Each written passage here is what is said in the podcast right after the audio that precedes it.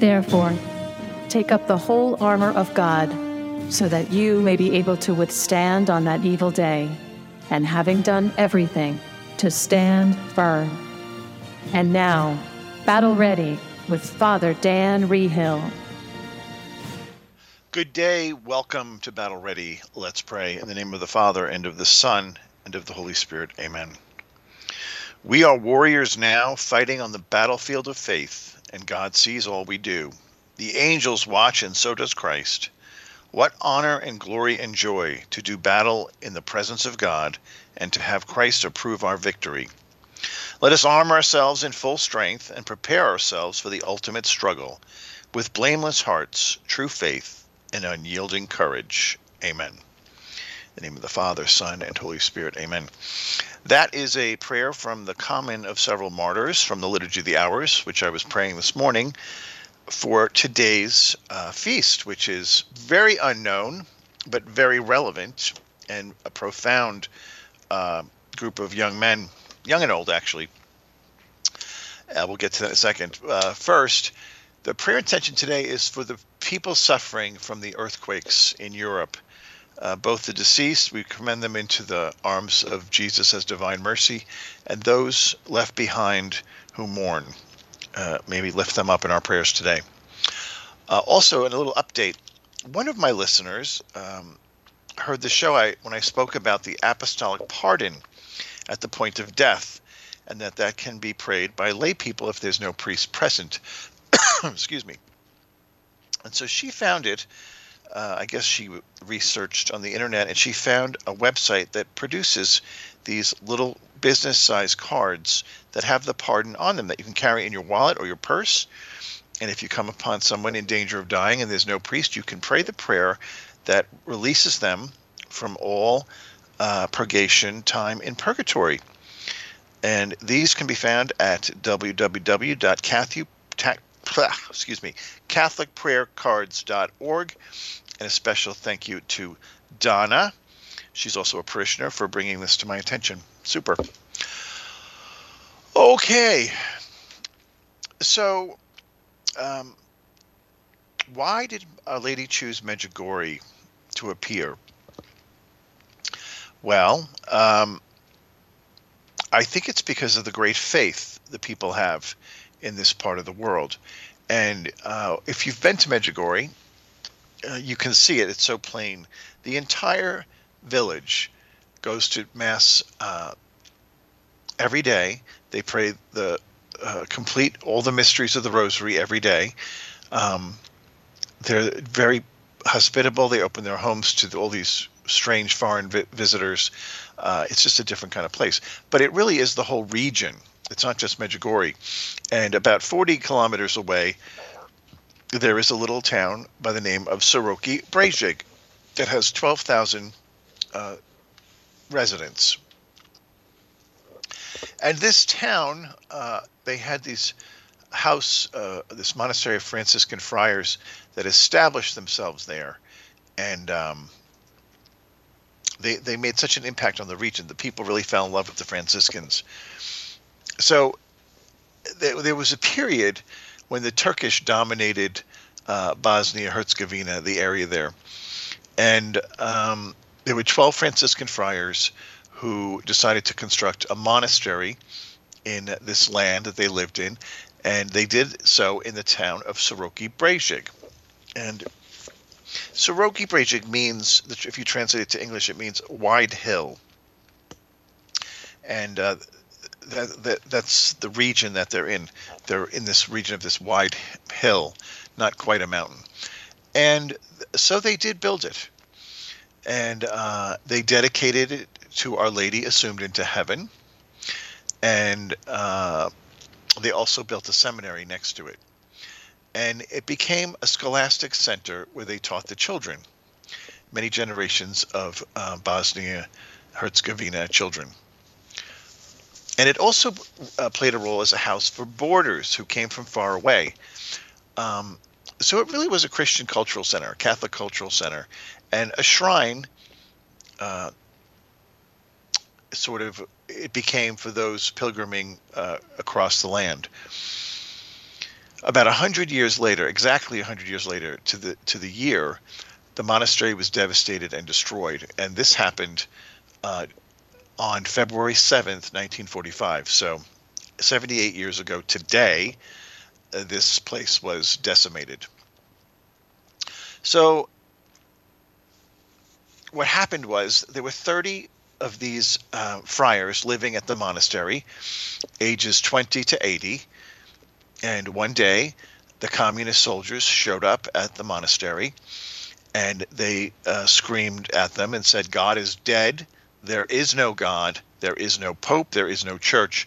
And there's no need for you. Go back into the world and work. Now, this is an interesting point here because they were not immediately killed. They're given a choice to leave their monastery basically renounce their vows and go out into the world and get a job.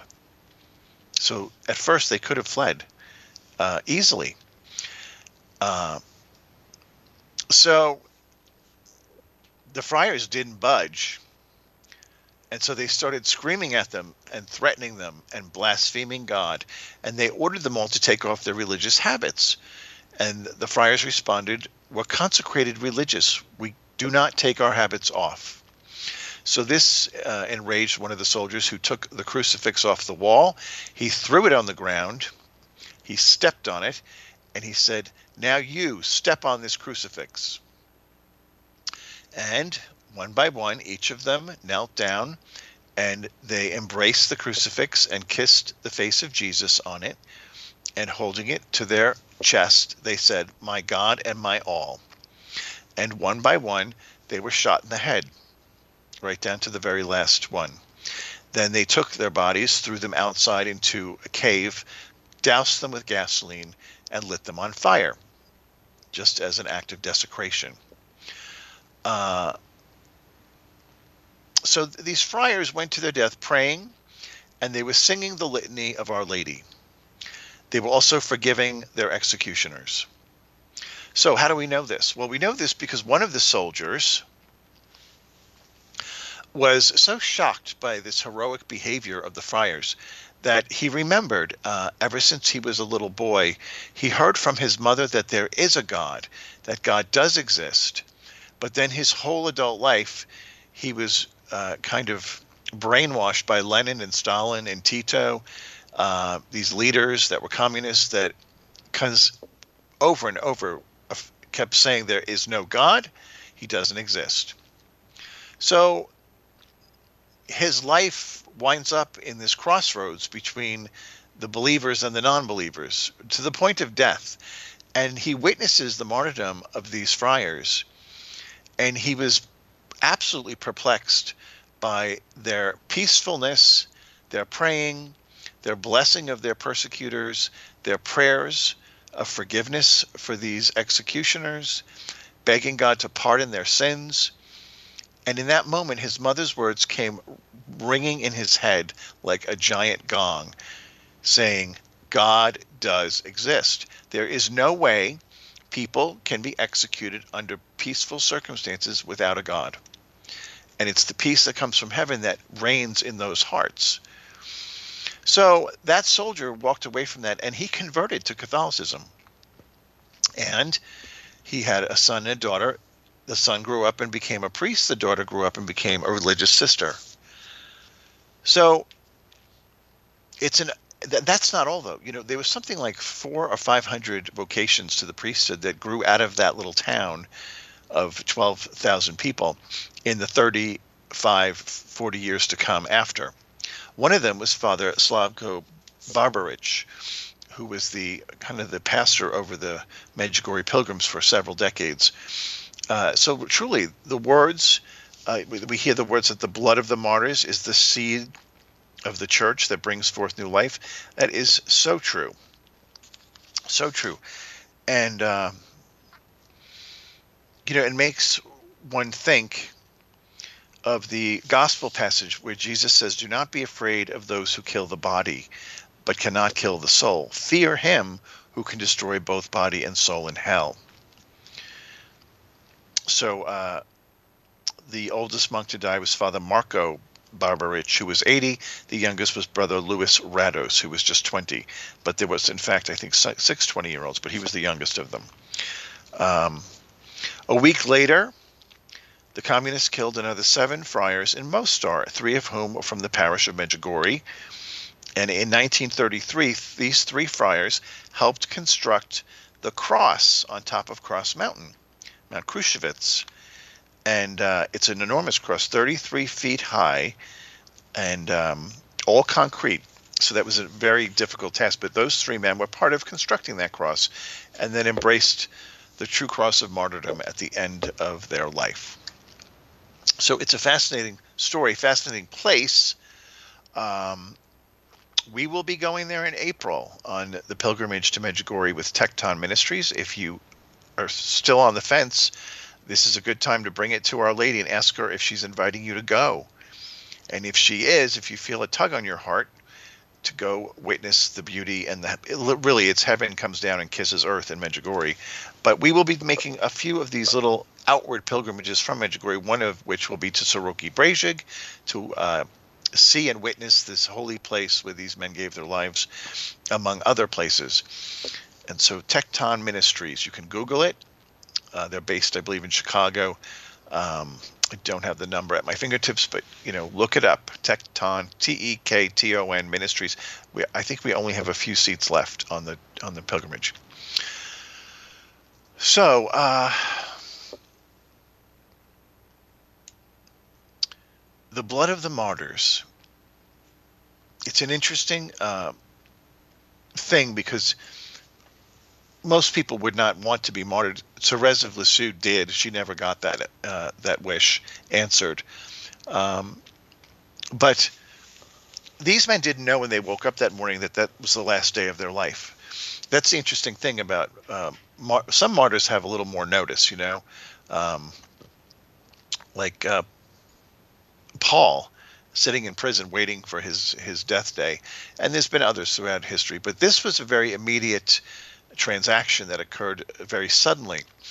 So one minute they probably praying uh, afternoon uh, prayer and boom through the doors come the communists and uh, within 30 minutes they're all dead you know? So the preparation for a holy death begins long before the event occurs. You know, you're not going to be able to have a holy death in uh, the sight of persecution if you're not a, pa- a, person of prayer, daily prayer. We must be a people of daily prayer, not just for us, but for others. For others. You know, there's no limit to the hatred and the uh, destruction of uh, humanity when the devil enters into somebody's heart. There's no limit to to the devastation that can occur. Uh, so we have to be a people on the other side, filling our hearts with the love and the peace and the grace of Jesus Christ, which will conquer the hatred of Satan. You know, it not only did well these these 30 men, they went to heaven that day.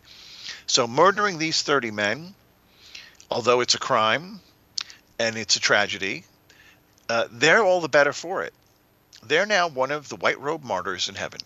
That's a privilege and an honored seat in heaven, by the way. But then from that come all these hundreds of vocations to religious life and the priesthood because of these men. So you see how God wins in the end. Satan was crushed. He thought he won, but he was crushed. And then life flourishes, new life, new vocations. And not only that, but because of the great faith of this people, then Our Lady comes down from heaven and establishes uh, a semi uh, home in Medjugorje where she visits every day. Take that, Satan, you big buffoon. Uh, you, you thought you were going to have a victory, but boy, did you get crushed.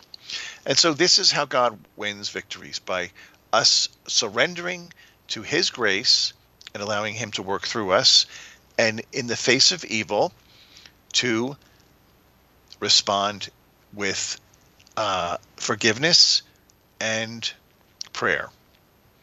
Praying for our enemies. It's um it's the mission of the church.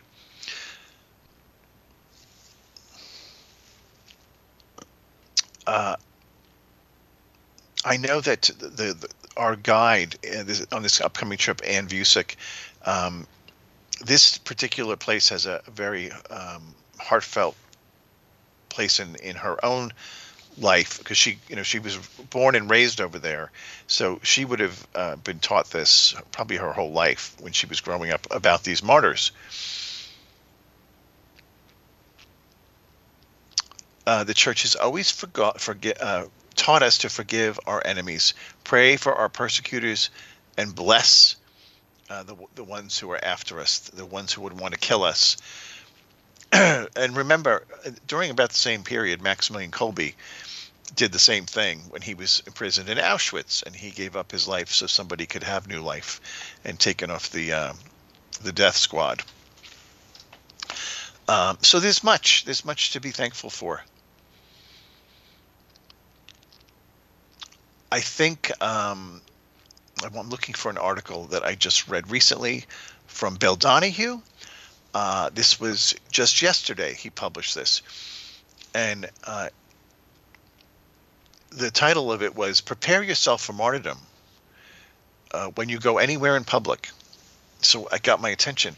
He's speaking about the United States and also the United Kingdom. And in there, he remarks how um, the most common reason why nonviolent persons are being uh, bullied and attacked is because of their biblical objection to the radical LGBT agenda. So, freedom of speech and freedom of religion are being uh, trounced upon, and uh, most civil libertarians are cheering for it. So uh, he's saying so they've, they've they've even gone away from their own founding principles.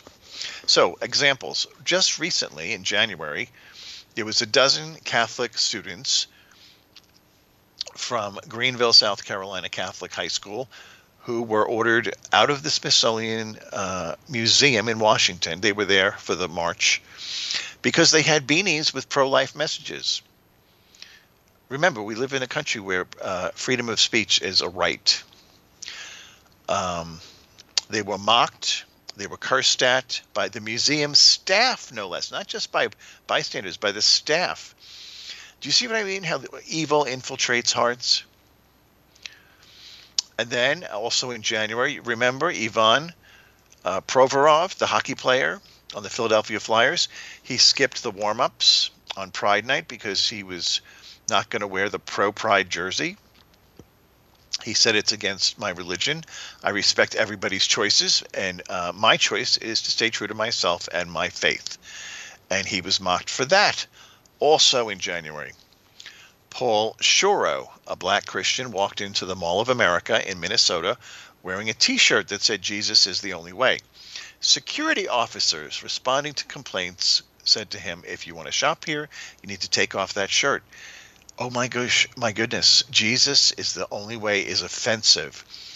Well, you know who it's offensive to? It's he Jesus is the only way. It's offensive to Satan. Do you see what, what I'm talking about? When Satan infiltrates the minds and hearts of people, they go ballistic against anything that is related to Jesus or holiness. They can't stand it. It makes them crazy so remember this because our battle is not against flesh and blood it's against powers and principalities. That's what st paul taught us. Um, so when you see these things you must be aware of warfare and how to engage in warfare. When these things are happening you if this is happening to you personally you have the authority to take authority over these demons I would just, if I was this guy, I would have said, right, I said, in the name of Jesus, I bind all spirits of the Antichrist, all spirits of hatred, and I cast you to the foot of the cross, never to return here again. And you might suddenly see the whole mood swing into a neutral zone because it's the spirits that are inflaming the people. We people have to be aware of this stuff. Let's see, in August of last year, on the first day of class at George Washington University, a female psychology professor named Lara Sheehy berated a Jewish female student in class because she said she was born in Israel. Because she was born in Israel. The, the professor continued to harass uh, Jewish students throughout the entire semester, smearing their reputations and using bigoted and obscene language to describe Israel on Twitter. So here we have an anti Semite teaching, and nobody challenges this woman. Can you imagine? In April of last year, three students at the University of Idaho were asked by a fellow student why the Christian Legal Society, to which they belonged, required its members to believe in the Christian understanding of marriage. After they gave a biblical answer, they were reported to school officials, and three days later, the university's Office of Civil Rights and Investigation censored their speech, ordering the Christian students to stop all communication between them and the complaining student. See what's happening here? There's a complete um, shrugging off of our civil liberties that are guaranteed to us by the Constitution. Do you see this? January of last year, a Michigan junior high school student filed suit in the U.S. District Court against his high school district because he was suspended for three days the previous fall for stating his Christian beliefs in a private text conversation in a hallway at Plainwell High School. Private conversation. Also, that month in January of 22, U.S. Army veteran was arrested for holding a sign that said, God bless the homeless vets. Arrested for holding a sign. Freedom of speech. Remember that. And freedom of religion. They got him on, but they went against both with this man. He was handcuffed by police and charged with panhandling. Though all he was doing was holding the sign. But of course, they can't charge him with holding a sign because that goes against his constitutional rights. He sued a year later. In October of 21, a scholar in residence at Christopher Newport University in Newport News, Virginia, who proudly and openly identifies as a Christian woman of color, was condemned for criticizing DC Comics for making Superman's son bisexual. Students protested and wanted her removed from the campus despite the fact that she deleted her tweet. Well, I'm just saying, you know, when you can't even voice an opinion because the other side will not have it, because it enrages them. It enrages them. Uh, th- these all sound bad, and they are, but this is the tip of the iceberg. Can you see where this is heading? You know, before the French Revolution, no one would have believed that priests would be hunted down and murdered, ripped out of homes. And then, in the blink of an eye, there it was happening. You know, the morning in Bosnia when these 30 friars woke up and had breakfast, they weren't thinking that was the last day of their life, that there would be uh, soldiers coming to uh, assassinate them in their home. And yet it happened. There's also a beautiful, beautiful opera called The Dialogue of the Carmelites. True story put to music about a group of Carmelites who, um, also during the Second World War, were imprisoned uh, in their uh, in their cloister by soldiers, and they were f- told they had to renounce their faith, and they were stripped of their habits. They weren't asked to take them off; they ripped them off their bodies. Imagine uh, soldiers who were men ripping habits off of nuns, leaving them in their underwear. So, s- such a, a disgrace. Um, again, the enemy hates God and His people. And these nuns, you know what they did? They gave them sackcloth to put on, and they uh, took some of the the water they were given and they poured it in the dirt on the floor, and they made mud, and they put they made a, the cross on the front of each of their burlap um, sacks that they were wearing, and they said these are our new habits. Well, these were strong women. These were strong women, and they too were forced to renounce God or die and I believe it was by guillotine. Um, it must have been France. And uh, one by one, they all they began singing the Salve Regina, and one by one they came up and had their head lopped off, and all of them were murdered. And they are now martyrs in heaven on a throne uh, that gives glory to God the Father for their faith. Nothing impresses God more than a people with great faith. And this is the faith we need for the days we live. So pray today for faith for you, for your family members, and for all people of God, that we would have great faith to not only uh, endure the days to come, but to enjoy the days to come, that we would know how pleasing we are to God. That's it for today. May Almighty God bless you in the name of the Father, and of the Son, and of the Holy Spirit. Amen. This is Father Dan signing off.